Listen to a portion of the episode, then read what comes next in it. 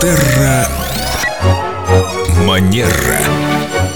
С нами Виктория Катева-Костылева, специалист по хорошим манерам, эксперт по этикету, психолог. И сегодня Виктория приглашает нас в театр, скажем так, образно. Есть вопрос, Виктория, здравствуйте. Доброе утро. Вопросы из театра, из Мариинского. Вопрос такой. Тяжелый парфюм соседки по ряду терпеть или нет? Причем на дневном спектакле. А на вечернем что, терпеть? Ну, вечерний, понимаешь, вечерний парфюм предполагает, что ты выходишь в свет, ну, не обливаешься, конечно. А днем это вообще... Ну, дети не все переносят. Дневные спектакли, как правило, детские. Так, ну давайте обратимся к специалисту по хорошим манерам. Ну, что здесь можно сказать? Если можете терпеть, терпите. Ну, э, в целом, конечно, сочувствую очень тем, кто в такой ситуации оказывается, потому что это непросто.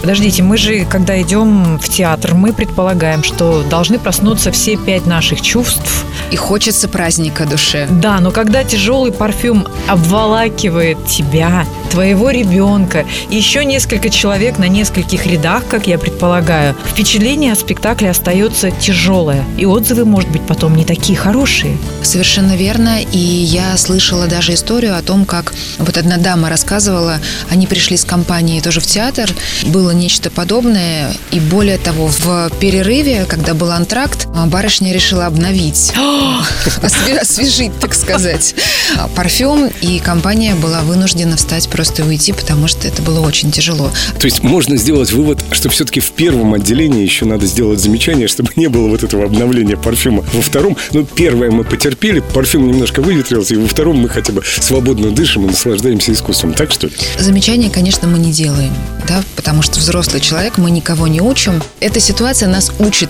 чему, да, что мы все-таки, приходя в общественное место, всегда думаем не только о том, чтобы нам было хорошо и приятно, но и задумываемся над тем, а как другому, потому что ключевое правило этикета – это вектор внимания направлен на другого. Если я в театре один, если эта пьеса только для меня, я могу делать что угодно, прийти в пижаме, я утрирую, конечно, да, нанести столько парфюма, сколько мне нравится, и никто не будет чувствовать дискомфорт. Но если рядом будут люди, а люди рядом будут, то, конечно, мы это учитываем.